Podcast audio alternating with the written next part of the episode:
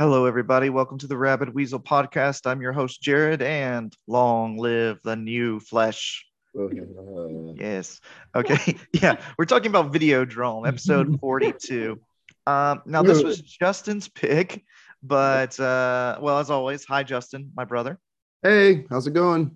Pretty good. And Mia, my sister in law. Mia, how are you? I'm doing great, Jared. How are you?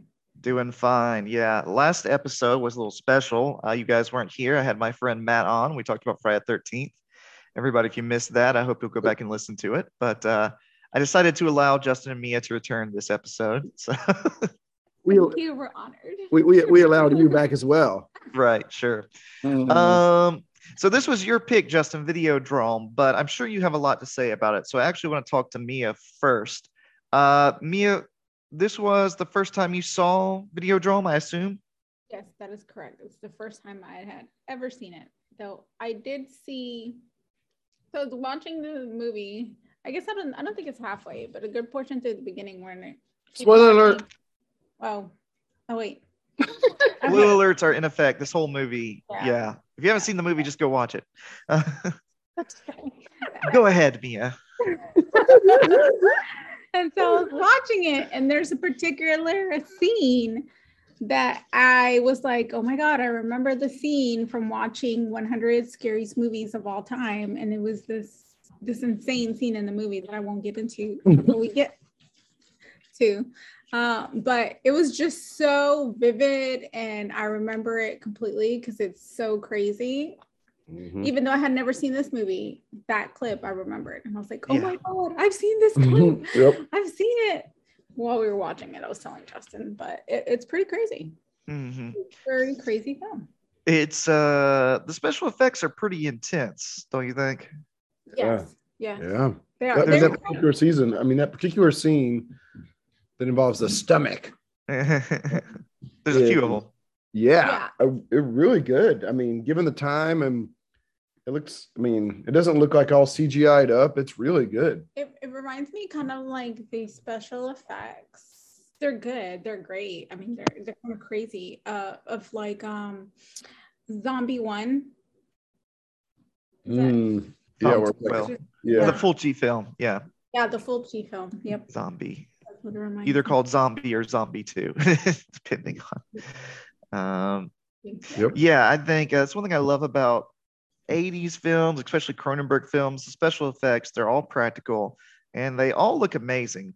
There's only one little effect in this movie where I think um, you can kind of tell it's fake. Uh, well, of course, you know it's fake, but there's one where the, you see his hand and you can see the fingers don't quite look right. But at the same time, the first time you see this movie, you're probably not looking at that. um, on. Oh, you are overstimulated, as it were. yeah. Uh, so Mia, what else did you? I mean, do you like the movie? Did you think it was? Any other thoughts Um, before we jump in? So I don't know. Did I like the movie? It uh, it's hard to tell. I can't. I, It's hard to I probably tell. can't. I think I'm gonna watch it Still don't know what you've seen. I I'm left with like no words, but Hmm. um, it was really interesting because my sister and I were talking about it over breakfast, and I was like, "Oh my god, you have to see the scene in this movie. It's crazy." So I mean, it definitely got me talking about it and showing other people the scene. Yeah, I wasn't expecting the torture porn part. Um, and for the record, I watched this with our mom. Uh, I was going to bring out. that up. Um, yeah. So this is It a was difference super between fucking weird, and I wasn't expecting it. I was like, no, I don't think it's supposed to be like technology and like controlling of people and stuff. And I didn't really look a whole lot into it. And I'm like, just watch it And her. She's like, okay. And we like turn it on. I'm like, go. Fuck.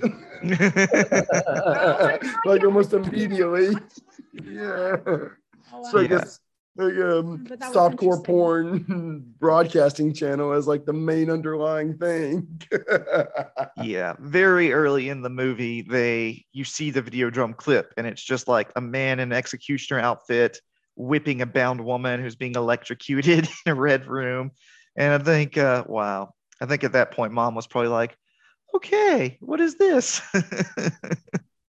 He made it. he made it about 30 minutes into the film though. I mean, before I mean she stayed with me and then didn't didn't keep watching. But she made like 30 minutes in, which I felt like was a huge accomplishment. Yeah, I'm, I'm, I'm glad she didn't get to the stomach scene, did she? I don't think so. Okay. um, yeah, yeah, that was it. When you told me that you tried to watch it with mom, I was like, oh goodness. Now, mom, our mother likes horror movies, uh, but she doesn't like this kind. You know, she'll tell you she doesn't like blood and guts movies, right? She likes like Alfred Hitchcock, older stuff, um, not special effects driven movies. So it's kind of Mhm. funny that she Mhm. saw this. Um, but Justin, was this your? Well, first off, let's back up a little bit. This was your pick, kinda. So, how did we go about picking this movie, Justin? Well, I've been spending a lot of time writing and studying and thinking about technology's influence on organizations and on people. And uh, so we had been talking about that. And you were like, you have to see Cronenberg. And I was like, who's that? and you're like, you got to see David Cronenberg film. And I was like, okay, where should we start? And Videodrome is, I believe, where you suggested I start. And I was um, not disappointed. Mhm. It is, uh, uh, I mean, this is what 1983. I mean, talk about being ahead of its time for like its social commentary in video form. I mean, goodness gracious, this is probably way ahead of what most people could conceptualize then because we didn't have widespread internet or direct streaming faces via screens uh, that you could interact with. Um, so, the, anyways, there's some parts that d- don't hold, like the cassette parts. Um, but yeah, I thought it was it was really it's really well done, and it's done kind of um, kind of in a preachy way sometimes, like at the right moments, but also just visually. I mean, some of the visual stuff is really really well done, and the metaphors. I mean. Being able to literally control someone via cassette tape is pretty hilarious in retrospect. Um, but you know, don't want to give too much away. I big fan. I'm look, looking forward to watching more. Maybe we can make this a regular series of Cronenberg and technology and horror, um, because it's really good. Yeah. Well, give my background, this this is one of I love this movie. Uh, David Cronenberg is probably my favorite filmmaker. Um, that, yeah, I mean, just when you look at everything he's done all together, it's it's pretty incredible career he's had. Um, at this time period, he always has walked the line between like art house film and exploitation. He puts it both together in just a really beautiful way. I think his films are excellent, thought provoking, but also really intense. Um, do you guys have you seen any of his other movies? Just a couple. Um, Shivers, Rabid, The Brood, Scanners, The Fly. None of those. I think so. No, I think I've maybe seen like clips of the fly, Yeah. but I don't think I've seen the Mm. fly. I wonder In we- more modern years, he became a little more moved away a little bit from the horror and more into crime. He did uh, a history of violence and Eastern Promises. Um, you did a history of violence. yeah, that was him Okay. with uh, what's that? Uh, Viggo Mortensen. It's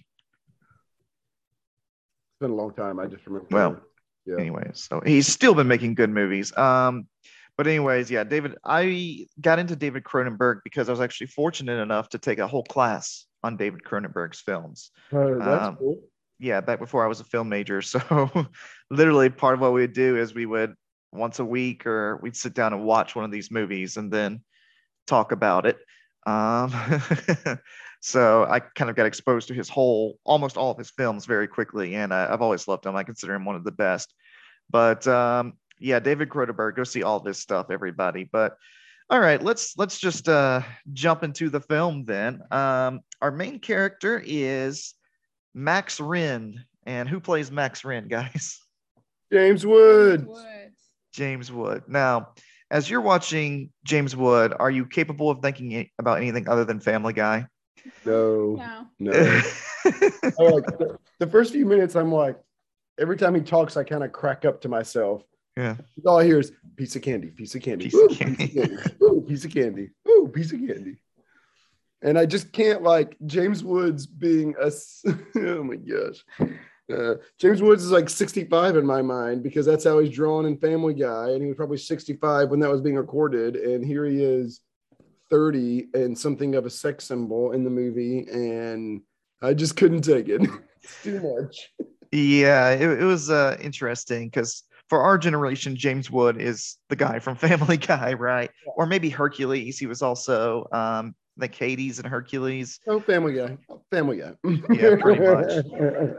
All right, People might have other references, but Family Guy. it's pretty much Family Guy, yeah. So it's like, eh, well, well, that makes it even weirder now in Mhm. retrospect. But um, so, so Mia, how would you describe um, Max, his his character, and what do you think he does, like his job?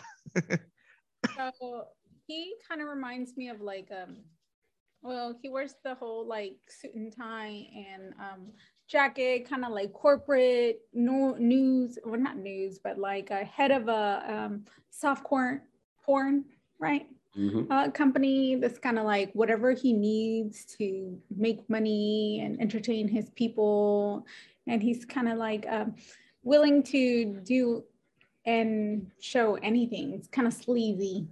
A little bit of a sleaze ball kind of Yeah. character Yeah, he's kind. Go ahead, Justin. The other thing I was going to add about him, I mean, it's he definitely has this like greasy, sleazy kind of kind of vibe, but he's also looking for like the most outrageous thing, um, which is a little part of like his personality too, like how to get the biggest hit off something that he can actually show on his channel. It's part sleaze and it's also extremist or something like yeah, or just yeah, like trying to find the most yeah, awful version of something. Like yeah, there is a little bit of an art to it. Like what's the most extreme thing that he can find? Yeah, I think. Um, so maybe his television channel is kind of like a take on HBO, I guess. um, which is just obviously more extreme version. But yeah, he's just the head of this um, television, small television channel that gets viewers by showing, you know, whatever it can get away with, right? Whether it's, it's violent, sexual stuff. So there's a lot of there's a lot of commentary. I hate to use the cliche word here, but it's very much a meta film, you know. Um, and we'll get into that a little a little more about the ideas. But there's sort of um, the viewer, if you're a horror fan, you are in some ways like Max, right? Because you're seeking out this uh, extreme stuff too. And the movie is kind of critical of you, but it also criticizes criticizes the other side. But anyways, yeah, that's our main character, Max. Okay, so he's working for a company and he's a television company and he's trying to find the new next thing that's going to get more viewers. Uh, the first thing he does in this movie, he goes to a meeting with some Japanese businessmen who want to to pitch their their softcore porn show, and it's called Samurai Dreams.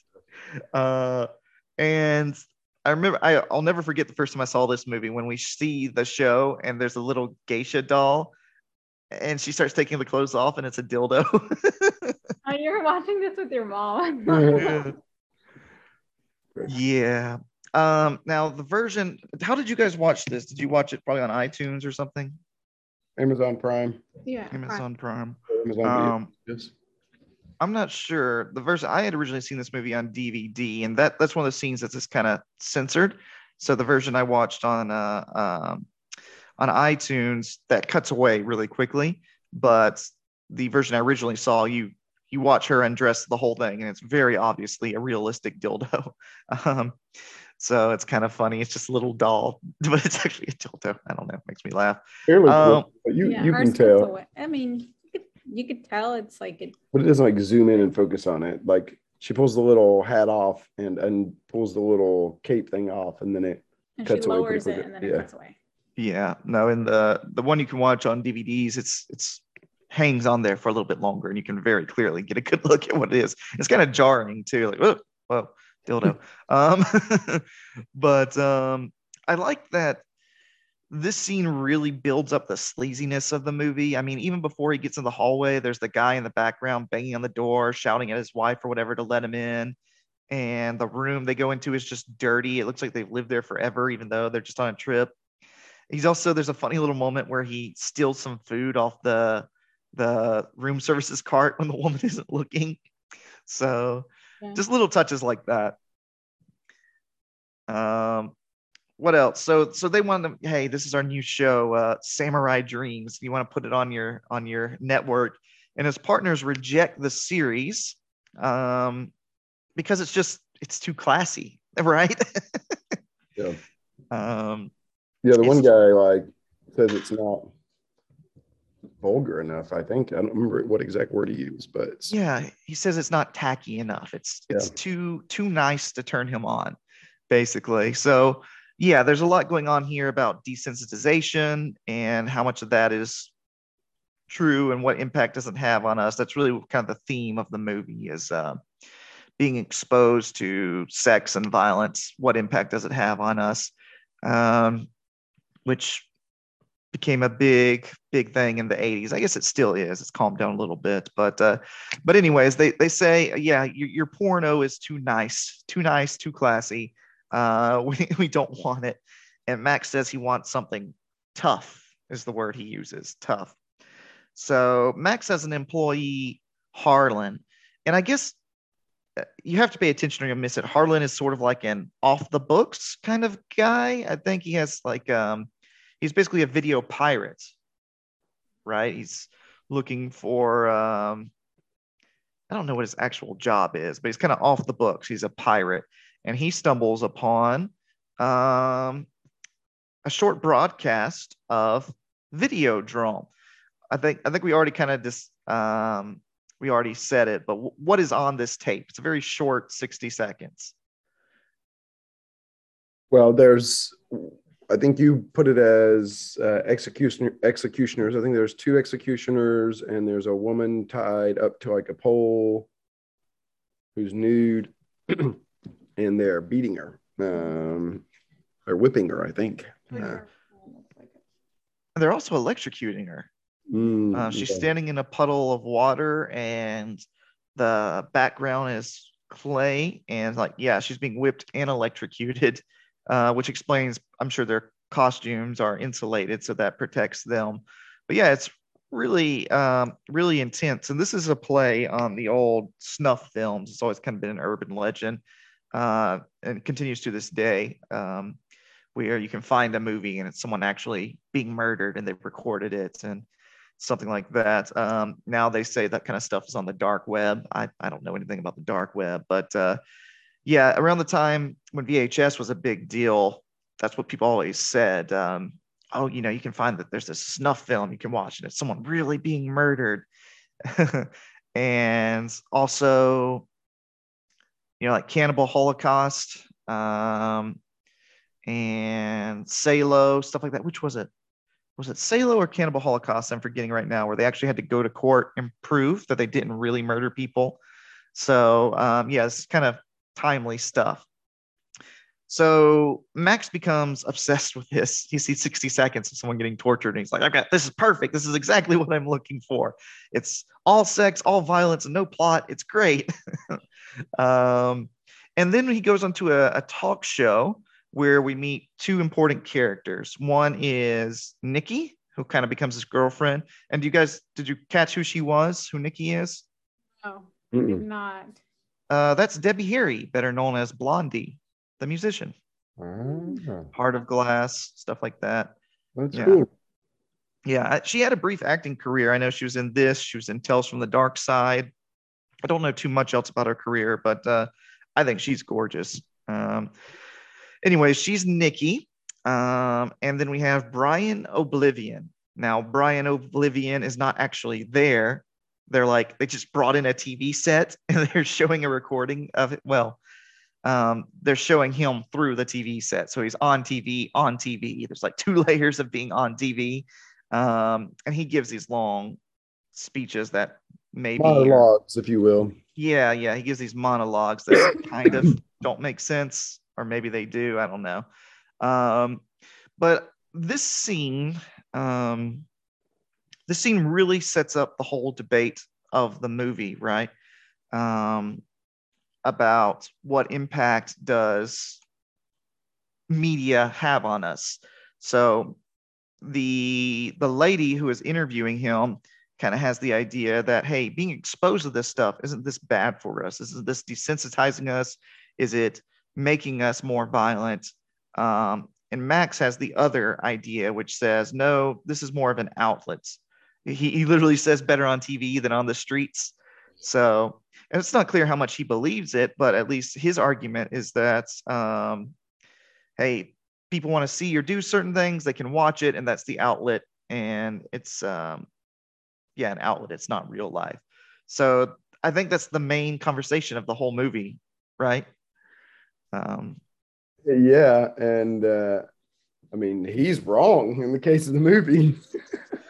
yeah, he turns out to be definitely completely wrong because um, this one really does hurt people. yeah. yeah. So um, I'm not sure this movie maybe has a touch of satire like with obviously Cronenberg doesn't believe this because he makes these really intense visual movies. But a lot of people uh, at this point, he'd already been a filmmaker for a while, and a lot of people would say, "Oh, your movies are bad for society." Um, so he makes a movie where there's a TV show that's really bad for people, and the more conservative side are well, we'll get to that. What the, what's going on here?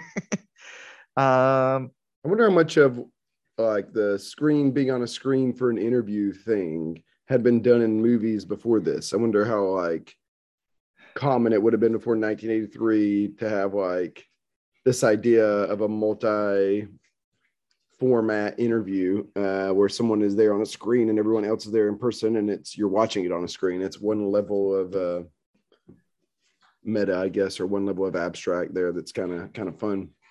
Yeah and even even things like people using the screens to talk to each other you know not just normal television. Like he wake his wake up call is a uh, a timer tape that's his assistant playing a video for him you know kind of like the modern video call except obviously he can't interact with it so yeah i would really love to be able to watch these movies at the time they were new and see how forward thinking they were for the time but um also, so the whole interview kind of gets derailed because Max just starts flirting with Nikki instead of talking to the interviewer. Um, so he ends up taking her, they end up hooking up basically. Um, and so Mia, you want to tell us about Vicky? What is Vicky's deal? Describe her to us. Well, Vicky is a redhead, right? very beautiful. Her hair is red. red. That's not the thing I really must have redhead. red. And she's kind of kinky. And she goes over to Max's house and she wants to get in the mood. And her way of getting into the mood is kind of being watching a porno. Watching a porno. Yeah, watching a porno, and then he's like, "I got something for you. It's not exactly porn, but I got something for you." Yeah. yeah. And so, yeah, turns out she's a serious masochist and likes, and, you know, gets kinky with Max, does a little bit of ear piercing, a little bit of, um, is it satanistic? Is that what the term is? Sadistic? Sadistic. sadistic. Yeah. Some sadistic, some kind Satanist. of like yeah. she she also has like a few um marks, knife marks, because that's when at first was she's like, "Well, do you want to get kinky? How about you like stab me? Well, not stab me, cut but, me, I think cut me." Yeah. and that's a little uh, more aggressive, but not that much more aggressive. Stab me, kill me. um, die. Oh my goodness. Yeah, so she's she's we find out she's pretty intense, and it's kind of surprising because she's a host of some sort of like radio program where she gives emotional advice and I thought about it watching it this time. Maybe that's also part of her her sexual thing. She likes listening to people who are like emotionally disturbed. Maybe that's what's going on. I don't know. But um yeah, so anyway, she uh she wants to watch porn and he shows her this Videodrome thing and it she's really really into it. You know, she just thinks it's great. And so they end up hooking up and she gets him to do all kinds of progressively terrible things to her, right? Like he does pierce her ear um, with just a needle. And he, I, does he cut her at this point? I don't think we actually see him cutting her, but we see that she's definitely into it because she has the scars to prove it where other people have. Um, and Nikki is uh, I'm sorry, I, I've been saying it wrong. It's I go back and forth between Vicky and Nikki. It is actually Nikki, Nikki with an N. Um, but she is so into this thing that she goes to find. We find out it's in Pittsburgh, and she's like, "I'm going to Pittsburgh, and I'm going to be on this show. it's perfect for me." So yeah, she's she's uh she's pretty hardcore. Um, but then we're introduced to Masha, who is um, like an older woman, but she is also um, a pornography producer, and she also wants to sell Max her porn. But again, it's to what was the one she was watching? It's like Roman or Yeah, like Yeah, there are Greek. or Greek or something like that. I can't remember. Had like a funny name. Yeah. yeah, kind of like a Caligula type thing. But Yeah. again, too too classy for him. Yeah. No. Um, so instead, he sends her to find out about Videodrome. He's like, "You, you, you've got like eyes and ears or whatever. Go find out what is this Videodrome. All I have is a name and like 60 seconds." So she comes back and tells him that, um, well, Justin, what is what does she tell him about Videodrome? Her thoughts on it. You remember? Yeah. So she like draws a contrast between what he should be looking for or what she thinks he's looking for and what Videodrome is doing.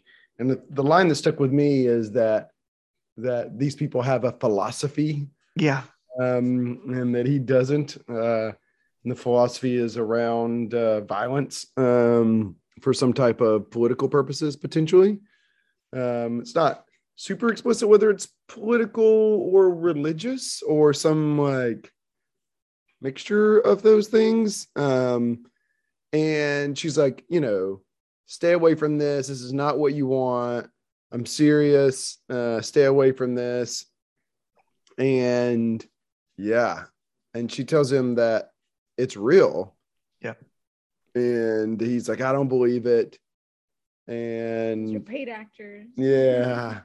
And she's uh so yeah, she tells him that it's real and that she has only one name for him and it's Professor Brian Oblivion, Brian Oblivion. guy who was on the TV on the TV earlier. Mhm. Did you guys Um, that interview when he, uh, Max is hitting on Nikki? Professor Oblivion is like looking like at the side of the screen as if he's watching them in conversation. yeah, yeah. Given what you find out later, I was like, I thought that was funny. Right. Uh, so yeah, that's right. She comes in and she says, "Look, this is more intense than you know of." She's not very clear on the details, and she's kind of said she doesn't really know all the details. She's just kind of picked up on the rumors. Um, but yeah, like you said, it's real. They're really torturing people, and it's somehow political. Um, and she doesn't want to tell him anything more. But he he he bribes her, right? He says, "Look, I'll I will take your TV show if you will give me more information." She's like, "Oh, come on." Um, but yeah, Brian Oblivion, go talk to him. And there's also just a funny moment there where he's he tries to flirt with her. he's like, "Hey, we can take a shower together if you'll help me out." And she says that he's too young for her, and then it cuts to the Too waitress. old for her. Old for her. He's too old for her. Yeah. Yeah, yeah, too old for her. And it cuts to the waiter who's like 18, and she winks Yeah. at him, and she's like 65. Yeah. Um, Yeah, I just prefer my men a little younger. yeah. Ah, a little a role reversal there. You uh, you know, had you thinking maybe he was being kind to the older lady by volunteering to sleep with her, but actually he was too old for her. Yeah. Brilliant. it's just kind of uh kind of funny because she's more of the classy version. Then she's like, no, I like really, really young men. yeah. uh, but anyway, so Max goes to okay, he has Brian Oblivion. We know who that is. So he goes to his charity, and it's called Cath- Cathode Ray Vision. Now, did you guys get what's going on there at Cathode Ray Vision? No. No, Uh-uh. it's like a whole it's like a shelter place, but all they're doing is having the homeless kind of like or I guess people that are volunteering also as well. Um go in these little sectioned off areas and watch TV. exactly yeah um it's funny. It is like you said like a shelter. Um but i mean they're giving them food but they're also giving them tv as if it's some sort of medicine or food or and do you remember why why they're doing that or what she says is going on? I think it's I think she had said that it was like so they could be able to like go back to human population or be able to like interact with people, right? yeah exactly it's really interesting she says that oh by getting them to watch tv they'll sort of like reconnect with society and culture and that prepares them to re-enter society so yeah it's interesting but it is kind of funny just to see all these homeless people sitting in like sectioned off areas like you said just watching tv but that's Cathode Ray Mission Yeah. Hmm? They look like small cubicles. yeah little cubicles with tv come on in get your tv dose in uh, so but that is uh what's her that's bianca. That's bianca. So she is brian oblivion's daughter. Uh, and max talks to her and she says well when he mentions video videodrome she looks guilty but she denies knowing anything about it. So she says she'll send him send him a, a video later so now we're about 30 minutes into the movie. So that's the, the setup. Now's when stuff starts getting trippy. uh, when the stuff you really remember from the movie comes in. The first third is kind of story setup. Second third is uh, trippy. Third, the final act is completely crazy. But um, so we start off with the the first hallucination. And do you guys remember the first one with the the? It's not VHS, it's beta, but the beta tape, what it does. Is it when it like kind of becomes organic and it it gets kind of uh, it starts coming to life a little bit? Yeah, it starts breathing and pulsating and moving. Uh, it's pretty, again, a pretty good effect too. Uh, you're not looking at the beta thinking, oh, this is a setup, something's about to happen. No, it looks like a normal beta, and then it's breathing, you know. um, so that's the first thing that happens. Uh, what else does he do? Yeah. Um, oh, his The- assistant comes over. What? Yeah. That's what I was gonna say. What's her name? Brandy. I can't remember his assistant's Uh, name. it's like a, a day of the week, isn't it? Or something like that. Uh, But his uh, his assistant comes over and's like checking on him, and for a moment he sees Nikki's face instead, and uh, he's like having a flashback, I guess, to um, a sexual encounter that's violent with Nikki, and uh, then flashes back to his assistant, and he like apologizes, and he's like, "I'm sorry I hit you," but she's like, "What? You didn't hit me?" Well, Huh? Bridey. Hmm. Bridey, yeah. Bridey. Yeah, she because she goes to put the tape in. She the reason is she's bringing over the tape from the Oblivions, and she goes to put it in, and she touches video Videodrome. He's like, "Don't touch that!" And he just smacks her really hard. And like you said, that's when she turns in to Vicky, uh, Nikki, and then he hits her again, and it turns back to his assistant, and he's like, "Oh, I'm sorry I hit you," but then she says, "You didn't hit me." so this really sets up the rest of the movie. We don't know how much of what we're seeing is real, how much is his hallucinations. Um, but yeah, what's the, is that the is that considered the unreliable narrator when you don't know how much what you're seeing is real? Yep. Yeah. Um, but anyways, after she leaves, um, that's when this okay, that's when the tape starts breathing afterwards, right? So the tape she gave him, then it starts breathing. He puts it in and it's Brian Oblivion. So at first it's just a normal monologue, but then there's something switches in the audio and you can tell that he's hallucinating again, probably. And it's those masked men from Videodrome Hmm. and as he's talking, they're like tying him up, and he's talking about how he he was their first victim, and he had a tumor and visions, and he thought the he says he thinks the tumor came from the visions, not the other way around. And then they start choking him to death. Um, suddenly, though, he disappears. One of the torturers takes off their mask, and underneath it's Nikki. Um, Yep.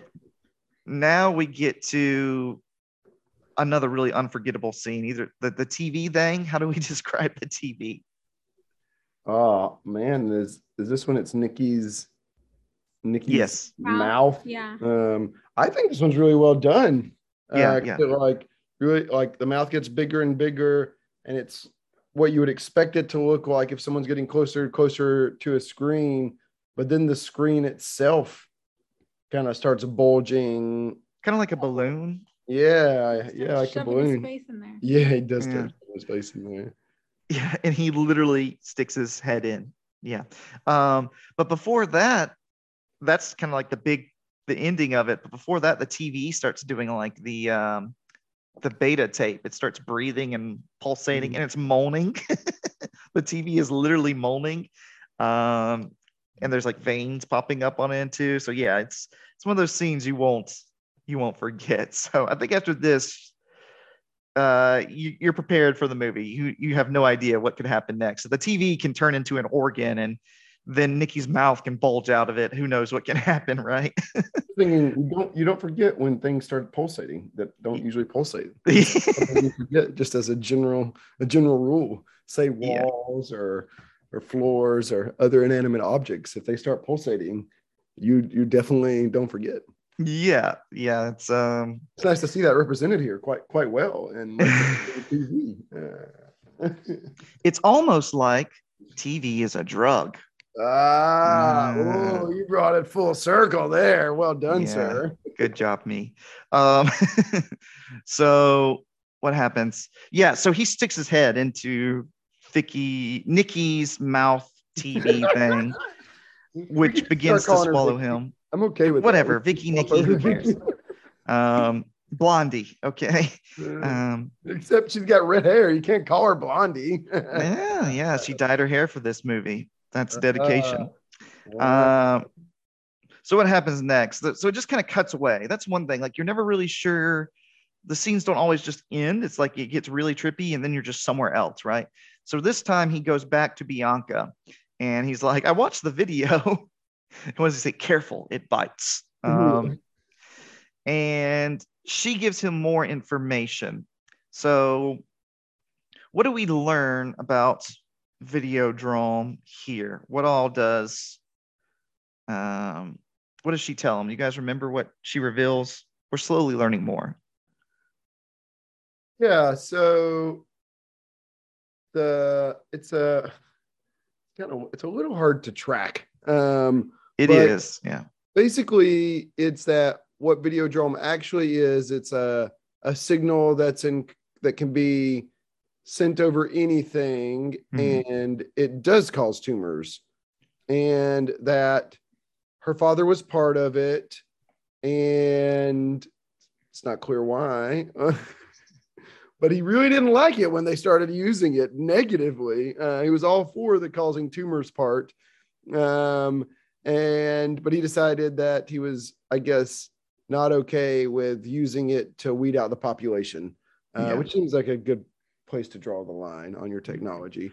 Um, and that his partners killed him. And that all the kind of video that you're seeing is different footage of him kind of spliced together by his daughter because apparently he recorded thousands and thousands of Yeah. hours of him self monologuing which uh, So this is also kind of looking ahead, right? At the time, this must have been crazy to have just like hundreds and hundreds of videotapes of him speaking. Of course, now we basically have that digitally, right? On the cloud, on YouTube, hundreds of hours of people talking. So it's not really that strange anymore. Um, but yeah, Brian Oblivion's motivation isn't clearly explained because usually he's talking in what may be nonsense. Um, but he thought he was developing something that would help people transcend or evolve, you know. And that's a big part of David Cronenberg's work is where do we merge with technology? When do we stop being human? When does technology make us better? Um, but when he realizes that his partners are using it, as we find out later, to attack degenerates, basically, he didn't want to be a part of it, so they killed him. Um, and now we've got more information. Now, cut back again, and we're getting to another um, highlight of the movie that'll really catch you off guard. she um, she gives him some more tapes, right? So first off, she says we have to remember she thinks that he was an assassin, so that's why he let she let him watch the video. But uh, so she gives him some more tapes. Said, "Dad, watch the tapes. Dad will explain everything." And first of all, he's watching it one night and he's shirtless. Um, Attaboy, James Wood. There you go. yeah. Is he really a good-looking guy, Mia? No comment. No comment. Okay, I don't know. I think, anyways, um, I guess so because any, they have him shirtless here, but oh, we skipped over earlier. At one point, we see he's got a gun. He's obviously got kind of like a uh, a black market gun in a paper bag, and here he's watching the TV, and he has like this rash growing on his stomach, uh, and he's scratching it with his gun. um, and then all right. Yeah. Who who wants to do one of you guys want to take take this scene? I think this one's all you, Okay, yeah. Guzmani. Mia, tell us about what happens. So he's scratching his rash with the gun. He looks down. Yeah, so he starts to look down and just this giant, um, kind of like a big old scar thing opens up in his stomach. It's kind of like his stomach is now opened up like a Mhm. door. It's kind of really weird.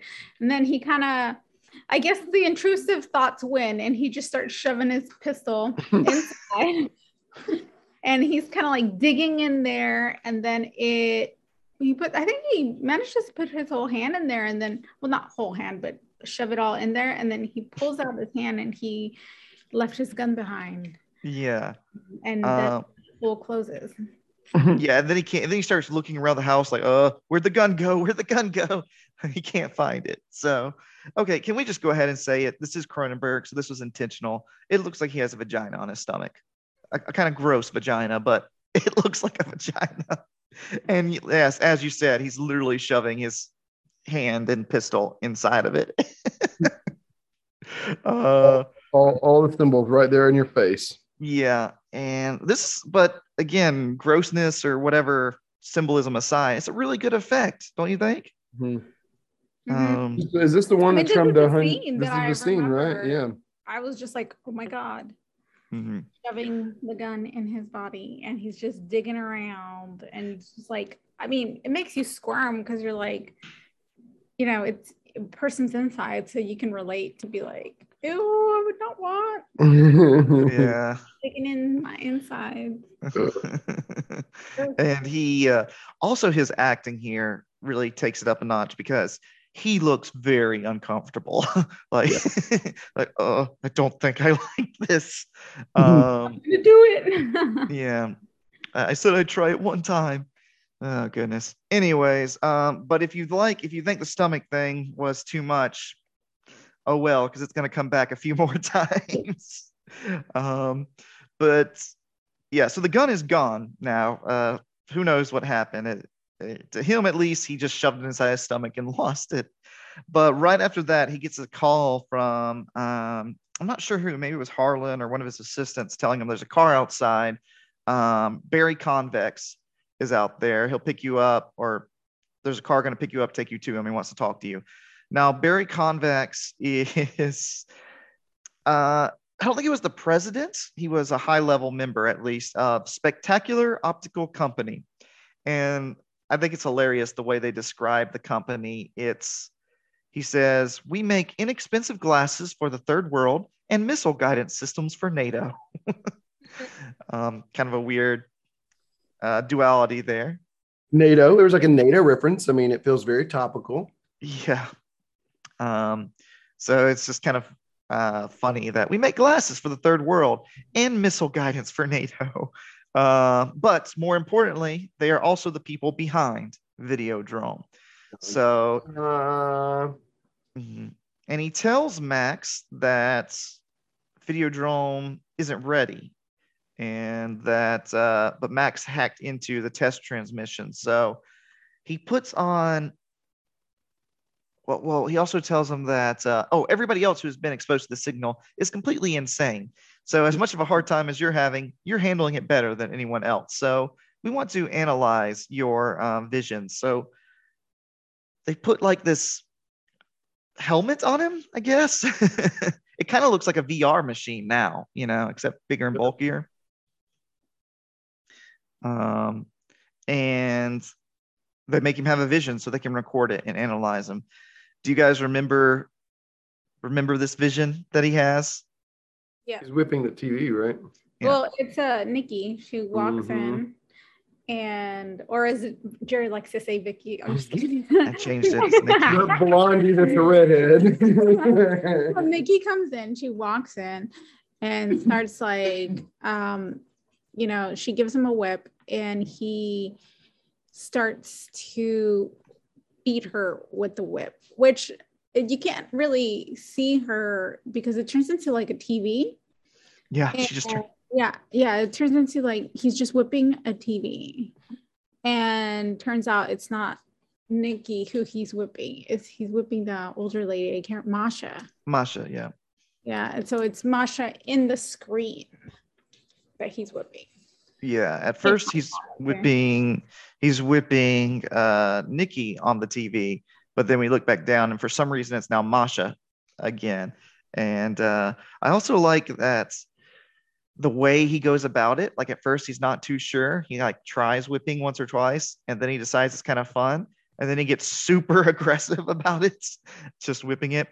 And we never um then the scene again it just it doesn't really end it's just suddenly he's back in his bedroom again and he wakes up and justin what does he find in his bed there she is. She's bound and and dead. Dead. Like he beat her to death. Mhm. uh, that it was maybe not a fantasy. But um, he calls in Harlan to come in and like take pictures to figure out what's going on and show that he's not crazy, uh, that he's not um, uh, that he's not hallucinating. And turns out he is hallucinating. yeah There's nothing in his bed. and i really like the character of harlan. There's something funny about him. Um, just even during this scene he's like max there's nothing in your bed. Did you want me to just take pictures of your pillows? Um, so where do we go? Okay so he's freaking out. He's completely losing it at this point and he like demands that harlan goes to their little lab where they do piracy stuff. And we get the next big twist. This one involves harlan uh, what do we learn about harlan justin and videodrome here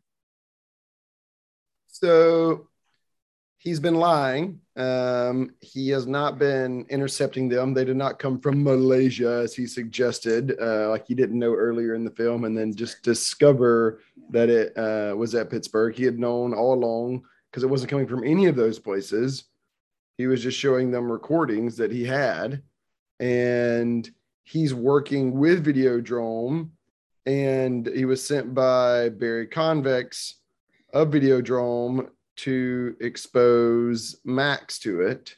Mhm. Uh, so that's why he got exposed to it. was all kind of he was in on the plan to Take away the channel. mhm. yeah and yeah, they he sort of gives him a reason. Uh, well, you should share, Jared, kind of why, what, why, why are yeah i love his little speech here so i wrote it down um, so yeah like you just said he's been two years he's been working with max and the whole time he's been like a secret agent with a long goal of getting him exposed to videodrome uh, and taking over the company basically. So here's his little speech. He calls him patron that's like his nickname. He says north america is getting soft patron and the rest of the world is getting tough very very tough we're entering savage new times and we're going to have to be pure and direct and strong if we're going to survive them. Now, you and this cesspool you call a television station and your people who wallow around in it, your viewers who watch you do it, they're rotting us away from the inside. We intend to stop that rot. So, Trump speech substituted? So, I mean, again, we're seeing sort of like the real world commentary discussion Mhm. going on here with, I mean, this is not what he's saying could have been taken directly from the news then or now. Yep. You know, um, we've talked about in the 50s, it was comic books was uh, destroying society. But yeah, basically, they think that media, Western civilization is declining, and they blame, at least in part, media. So they're going to use Videodrome to attack all those people and kill them because America's getting weak from all this filth that we're exposed to. So And Barry says that they're going to, you know, they're starting with Videodrome. You and all your viewers were going to be the first ones who get to watch this Videodrome. Okay, so now we're going into the final act, and this is where things get really trippy. Everything's moving really fast. Um, the first time I saw this movie, I had no idea what was going on. What about you guys? Are were you able to follow it pretty well, or were you just like, "What the hell am I watching"? Um, so I was sort of able to, but still, what the hell am I watching? People shoving tapes into people's stomach vaginas. Um, it, because then he becomes like an, or like, you know, starts like an assassin and it's, it, it's kind of crazy. Yeah, because towards the end, even at the end, I was like still confused. Oh yeah, Yeah, it It just took a second watching some, looking at some scenes, but I, I like how they illustrate how digital, uh, how well visual media can manipulate you by saying the actual physical medium on which it's recorded, the videotape. We're just gonna shove that inside your body, and your body's gonna absorb the material, and we're gonna literally use that to control you. I mean, what I like about it, I mean, because the way the movie plays out and it's trippy and things, it gets a little. I don't know if it gets overlooked or not, but like the blatantness of it. I mean, it would be like taking someone's like iPhone these days, like shoving it in their eyeball Mhm. um, to like make the same kind of point that now you're being controlled. Um, so the like directness of it, I it's a little over the top, but it's also it's kind of like if we just shoved this tape inside of you and it controlled you. Um, also, You're literally being assaulted by media, and it warps your mind. So. Exactly. um, yeah, there's there's you can interpret that as kind of a satire over the criticism and outrage, or you can interpret it as kind of a commentary on propaganda. Um, but anyways, what's what you're seeing is someone getting a tape shoved into their stomach. So, uh, and this basically he's being brainwashed. So he has now become an agent of Videodrome, and they're telling him what to do. Um, they tell him to go kill his partners. Oh, but we get the gun back. Yeah. Anybody? Uh, me, I'll let you take that one. Do you remember how he gets the gun back? Alright. He pulls it out of his stomach, right? And then it like merges. Well, I guess not yet. Does it merge into his hand? It starts merging with it, I think. Yeah. The gun is really interesting because, okay, so let's talk about this effect first. He reaches into his stomach, he pulls out the gun. Um, and like mechanical wires start coming out of it and dig into his arm. So he becomes like merged with the um, the gun. Again, this is a big part of Cronenberg's theme is people becoming merged with technology and what effects does that have? Um, this is the part where I said it's the only effect where it looks great, but if you look at the fingers, the fingers don't look right. Um, they look the fingers do look fake, but uh, again, when you first watch this, you're not looking at his fingers. You're looking at the things that are growing out of the gun and digging into his arm. And sometimes they're there, sometimes they're not. Sometimes he's holding a normal gun. Sometimes the gun is dug into his arm, and sometimes it becomes that weird flesh pistol. Yeah. Yeah. There's no other way to describe it. It's a flesh Yeah. pistol. Uh, that's really weird and One- diseased looking. The new flash. The new Yeah. Um, okay, so he goes after his partners, and the first thing that he does is he goes after. Uh, we don't really see much of these characters, but his two other people that work with him managing the TV show, and uh, well, he just goes in there and just shoots them. Right, he just walks in and murders them. Uh, but he has, he pretends he's been shot to Mhm. get out. Yeah. So, um, where does he go next? Oh, next they're sending him to. They send him to go kill Nikki. Said it right that time. Do you guys want to take? Uh, either one of you want to talk about this scene? I'm talking too much about uh, when he goes. Wait, no. Bianca. He wasn't sent after Nikki. No, damn it. he was sent after Bianca. Oh, having an off day here. At least you didn't say Vicky. Yeah, I, I was focusing so hard on using the right first constant. He's sent after Bianca Oblivion. Would either one of you like to take the scene? So he goes, uh, he tries to get in the church, but they're remodeling, so the front door's closed. So he has to now find an alternate way in. uh, he breaks the window to the back door, goes in and looks for Bianca, finds her, and she's like, Oh, you're sent here. I thought you were going to be sent here to kill me. And so he kind of like, they do this little dance across all the little weird cubicles. And right as you think he's going to get her, um, he opens up the screen and she's playing another video. Mm-hmm. And it kind of like comes out right at him. Like, uh, this is the one where, okay, so first we see Nick, Nikki. Yeah. First, we see Nikki, and uh, she's on the screen, and we see her get killed. And uh, Bianca tells him they killed Nikki and used her to come after you. And this is the one. It's a really cool effect. Like a gun emerges from the TV, but it doesn't just come out of the TV. It's sort of like still stuck behind the screen as it stretches. And uh, yeah, yeah, keep going. Yeah. Uh, and then it shoots him, right? And then the TV screen shows his body and the bullet bullet wounds, and then his real body is unharmed. Uh, she so the video has generally just kind of reprogrammed him, and she now sends him after Videodrome. Right. And at this point, you're almost, I'm kind of starting to feel sorry for him because you can tell his mind is so broken. He has no will of his own. Um, I mean, from the point where he's killing them without any questioning, you know, he's hearing voices in his head. And then, yeah, she gets, um, she reprograms him basically somehow, I guess. And we see that as him getting shot. Um, he's just repeating what she says. You are now what is he what is what is it they say? You are now the video word made flesh. Yeah. Uh, I am the video word made flesh. And now that you are the video word made flesh, you will go kill them. Like, okay. So yeah, he's he's just a robot at this point.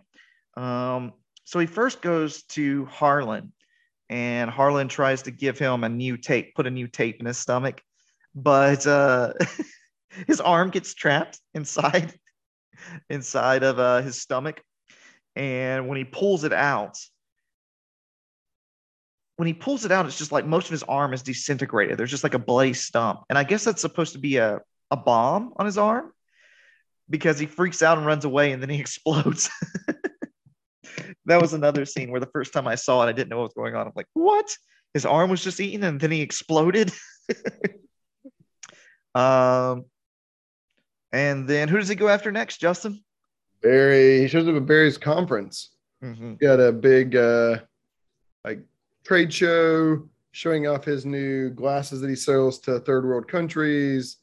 And um, Max goes right up to him. It, it reminded me of he almost looks like a televangelist on the on the big stage there. And he just like Yeah. walks right up to him and he uh he murders him with his uh his hand His slash flesh gun gun. slash Flesh gun. flesh gun. Uh He shoots him in the face with his flesh gun. yep. yeah, um, great. so a couple things going on here. One, the, the scene gets a little trippy once once he goes after him. There's something going on. Uh, there's something going on with the audio where you know just gives a trippy effect to it. But also, what happens to him after he shoots him? Oh, he kind of like disintegrates. It's kind of weird. Yeah, it's probably the goriest. It is the goriest moment in the whole movie. It's kind of a famous moment, actually, where yeah, his head and his body just starts like ripping open, and uh, who knows what's going on there, but it's an impressive effect for sure. Um, so we're getting almost to the end here. The last scene. Um, Max makes a run for it. Um, it's not clear how he keeps getting away, but uh, he just makes a run for it, I guess, and gets away. He goes down to a port nearby the ocean. He breaks into um, like a condemned vote, uh, condemned boat, and then we get the real baffling ending. Who wants to take this part? do it. You should do this. I feel like we got some of the highlight scenes. Okay. done this one. So yeah, if you're not confused yet, Um, this is this is really going to confuse you. So he goes into. It looks like somebody's been living there, basically, like it's sort of a homeless person has used it. Um, and there's a TV there. the TV turns itself on, and there is Nikki. and Nikki tells him that he has injured Videodrome but not destroyed it. And to to really attack them, he has to move on. He must transcend and go to the next level. He has to become the new flesh. And by destroying the old flesh and letting his body die, she says, Look, I'll show you how to do it. Then he's on the TV, um, standing in the same place. He puts the gun up to his head, says, Long live the new flesh, shoots himself. Then the TV explodes and out comes like blood and organs and stuff. Okay, but before you have time to process that, he stands up and he does the exact same thing that you saw on the screen. Puts the gun to his head, says, Long live the new flesh, pulls the trigger, and then the movie ends. All right, so yep. that's Videodrome. Um, anybody want to take a stab at interpretations or what's going on here? Most of it I can see as I guess up until the very ending, after watching the movie a few times, I can see it as okay, he's just he's ha- having horrible hallucinations while at the same time being controlled by other people. So that all makes sense. What the hell happens at this end? What happens at the end here? So one read, my initial read of it was that the screens themselves had kind of like taken control and were beckoning him to join the like the the new flesh or the world in which exists in the screens. And that at the end the it's like the full manifestation of the video Videodrome it's like encouraging you to kill yourself because of the hallucinations that it puts in your brain and so i saw it as like Videodrome got him in the end uh, and just convinced him to off himself and uh, just like all the other folks that have been exposed to Videodrome, they all go insane. He goes insane and he loses the battle in the end and uh, can't tell reality from non-reality. It doesn't have any more kind of free will of his own. He sees it on the TV screen. He just acts it out in front of him. And that's like the screen's way of getting him in the end. Yeah. Well, there's also, she's using um, Brian Oblivion's language. So his whole thing was that we television was going to help us transcend, right? Uh, he was talking about how television is more real than reality. And so maybe you could interpret the new flesh as existing digitally, or here, not really digitally, but existing inside of media. So when he dies, um, you know, his body is gone, but he still exists as part of the media that he's been involved in. I don't know. There, there's something to be said there. Um, yeah, and there's there's weird issues that happen with people in media now. Like when someone dies, what happens to your Facebook? I don't know if that's ever been. Um, I don't know if there's an official policy on that. Usually, you can, I think, get in contact with them and prove that you're a relative, then you get in control. But all this stuff that we've put out there of ourselves, who owns it, how much control do you have over it? It stays on long after you're gone. Um, yeah, I don't know. Mia, what were you thinking at this point uh, in the movie? Were you completely lost or?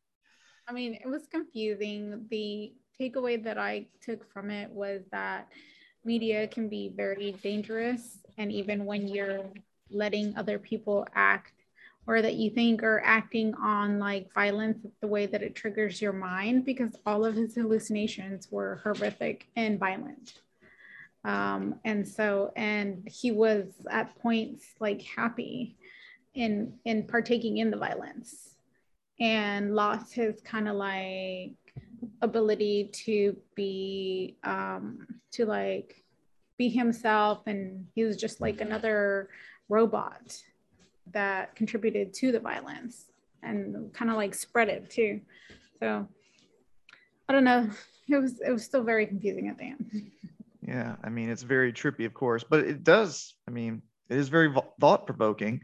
So if that was the goal of Cronenberg, then he succeeded there. It gets you thinking about uh, get you thinking about media and what is acceptable and what impact does it have on us. So you could definitely watch this movie and s- interpret it as having a very conservative message. You know, a sleazy guy who likes sex and violence in media. Uh, it drives him crazy. Um, but at the same time, the people who oppose him are the villains of the movie.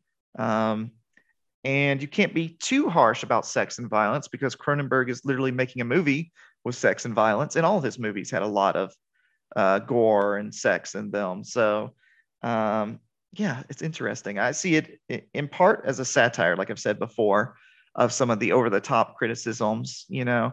Um, but maybe there is some there about um, how how we let things impact us, right? So, uh, I'm not going to try and give a definite answer. Yeah, well, and I think too, you can like, uh, there's like a middle path too, right? There's one that like recognizes the impact it might have while also kind of exploring it as a medium and kind of showing that it can have these types of impacts and we we need to be aware of that aware of how the new media influences individuals uh, that are going to be consuming it because it's like a much more visceral I mean, at this time too, video, like high quality video was a new thing. Not a new thing, but like the ability to rep- replicate it and reproduce it as an individual uh, and save it and replay it was kind of a new thing. Well, Uh, home home media for sure. so anyways, yeah, it's real, it's really good. And there's a lot of, like you say, there's a lot of, I like that it has these kind of multiple reads, uh, which makes it a good kind of work of art. Um, so I really enjoyed it. Yeah, Cronenberg is not just going to tell you here's what you have to think, you know. Yeah. So, um, but yeah, so this was your. First of all, anything else to say about Videodrome that we haven't gotten to yet? no, that pretty much covered it. I think this is a pretty good place to start with Cronenberg. Um, you know, I think if you like this movie, you'll like his other stuff. If you don't like this movie, you probably won't like his other stuff. Um, so a lot of his films become about have this hallucinatory vibe to them, and they have to do with technology and where does humanity begin and end? What impact does technology have on us? Um, and of course, we haven't we've gone this whole time without using the term body horror. You know, a lot of people just um, they'll say he's a great example of body the body horror genre, which is true. Um, I think it's a little bit of an oversimplification. Obviously, horrible things happening to the body is a big part of these films, but that's just not what it's all about. There's always more going on here. So, oh goodness, what else could we watch? There's, I don't know, a good example is The Fly, which kind of brings everything in, where you have a, um, you know, he he merges, he uses technology and he merges with the fly, and so he becomes like part animal, part person, and it all has to do with machinery. Yeah. So, yeah, I love David Cronenberg. I hope we cover more of his stuff. Do it. Justin, are you glad you watched it? I am. I will be surprised if it doesn't show up in my own writing sometime. It's kind of a it's an early, nice video example of some stuff that some things that I think had been explored in literature a little before, a little earlier. Um, but the the visceral reactions to some of it is uh, is pretty good. There's a lot of great stuff here. I'm, I really enjoyed it, and I hope we watch more Cronenberg. I want to watch Scanners. I know that's one that is. Uh, comes up as one of his most celebrated as well. So Yeah, and uh, you know, I think this movie is becoming more and more relevant, especially as they're talking about, you know, implanting chips into people's brains and, and stuff like that. mhm. Um, yeah, it's a movie worth watching. This one, like I said, the first couple times I watched this movie, I watched it. I don't know, I was probably 19 when I first saw this film, and um, I didn't really get much of it at all. It was just like, whoa, really cool stuff is happening, you know, trippy. Um, but after watching it now a few more times, I haven't watched it in several years. I, I still really liked it. I understood it more. I appreciated it just as much. So yeah, that's Videodrome, man. It's a classic for a reason. And you can watch all of uh, Cronenberg stuff. I think um, you can just start with Shivers and work your way forward. But um, all right, anything else, guys? Does that cover it? covers it. Covers What we got next? Well, coming up next, we're going to continue our Godzilla series. We are going to be on 1964's Mothra versus Godzilla. So we've covered, I think this was number four, the fourth film, I believe. Yeah, because we did Godzilla, Godzilla Raids Again, Godzilla versus King Kong, King Kong versus Godzilla. And now it's the first time Godzilla goes up against Mothra. So uh, go watch that one, everybody, and join us next time. Awesome. All right. Sounds good, Thanks, man. Thanks for guys. having us. It's a lot of fun. Bye. Bye. Bye.